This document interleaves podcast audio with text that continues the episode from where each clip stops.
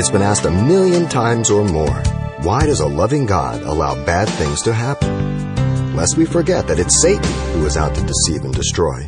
Pastor Xavier Ries reminds us how it's the Lord's loving kindness that never ceases as His perfect will unfolds.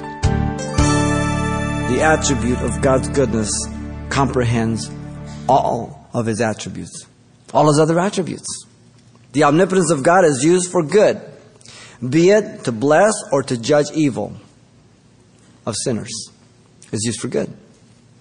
Omnipresence of God is manifested to care and be involved for the good of His creation. The omniscience of God is to make perfect judgments and to predict the future that will bring about good and the good of God.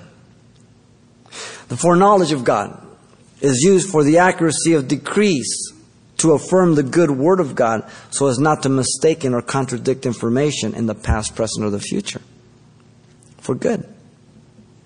The wisdom of God is the product of assimilation and accommodation of knowledge and information for the best results for the good of a person or situation. The immutability of God is good in that He never changes but is consistent in His good nature. The sovereignty of God is the exercise of His perfect will to do as He wants, to who He wants, when He wants, as He wants, as often as He wants, because He can do not evil, but only good. The holiness of God is the epitome of goodness. The righteousness of God is justice to its ultimate goodness. The faithfulness of God is the trustworthiness of His goodness. And the grace of God is the unmerited goodness of God. And the love of God is the abundance of His goodness. Goodness touches all His attributes. God is eternal, the Ancient of Days, El Olam. He is the only eternal God of the ages, dispensing goodness to man. Genesis 21:33. El Elohe Israel. He is the ruler, the governor of Israel for their good. Genesis 33:20. Good.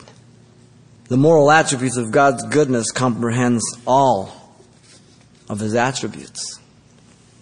Quite an attribute goodness, isn't it? Amazing. We haven't even touched the surface.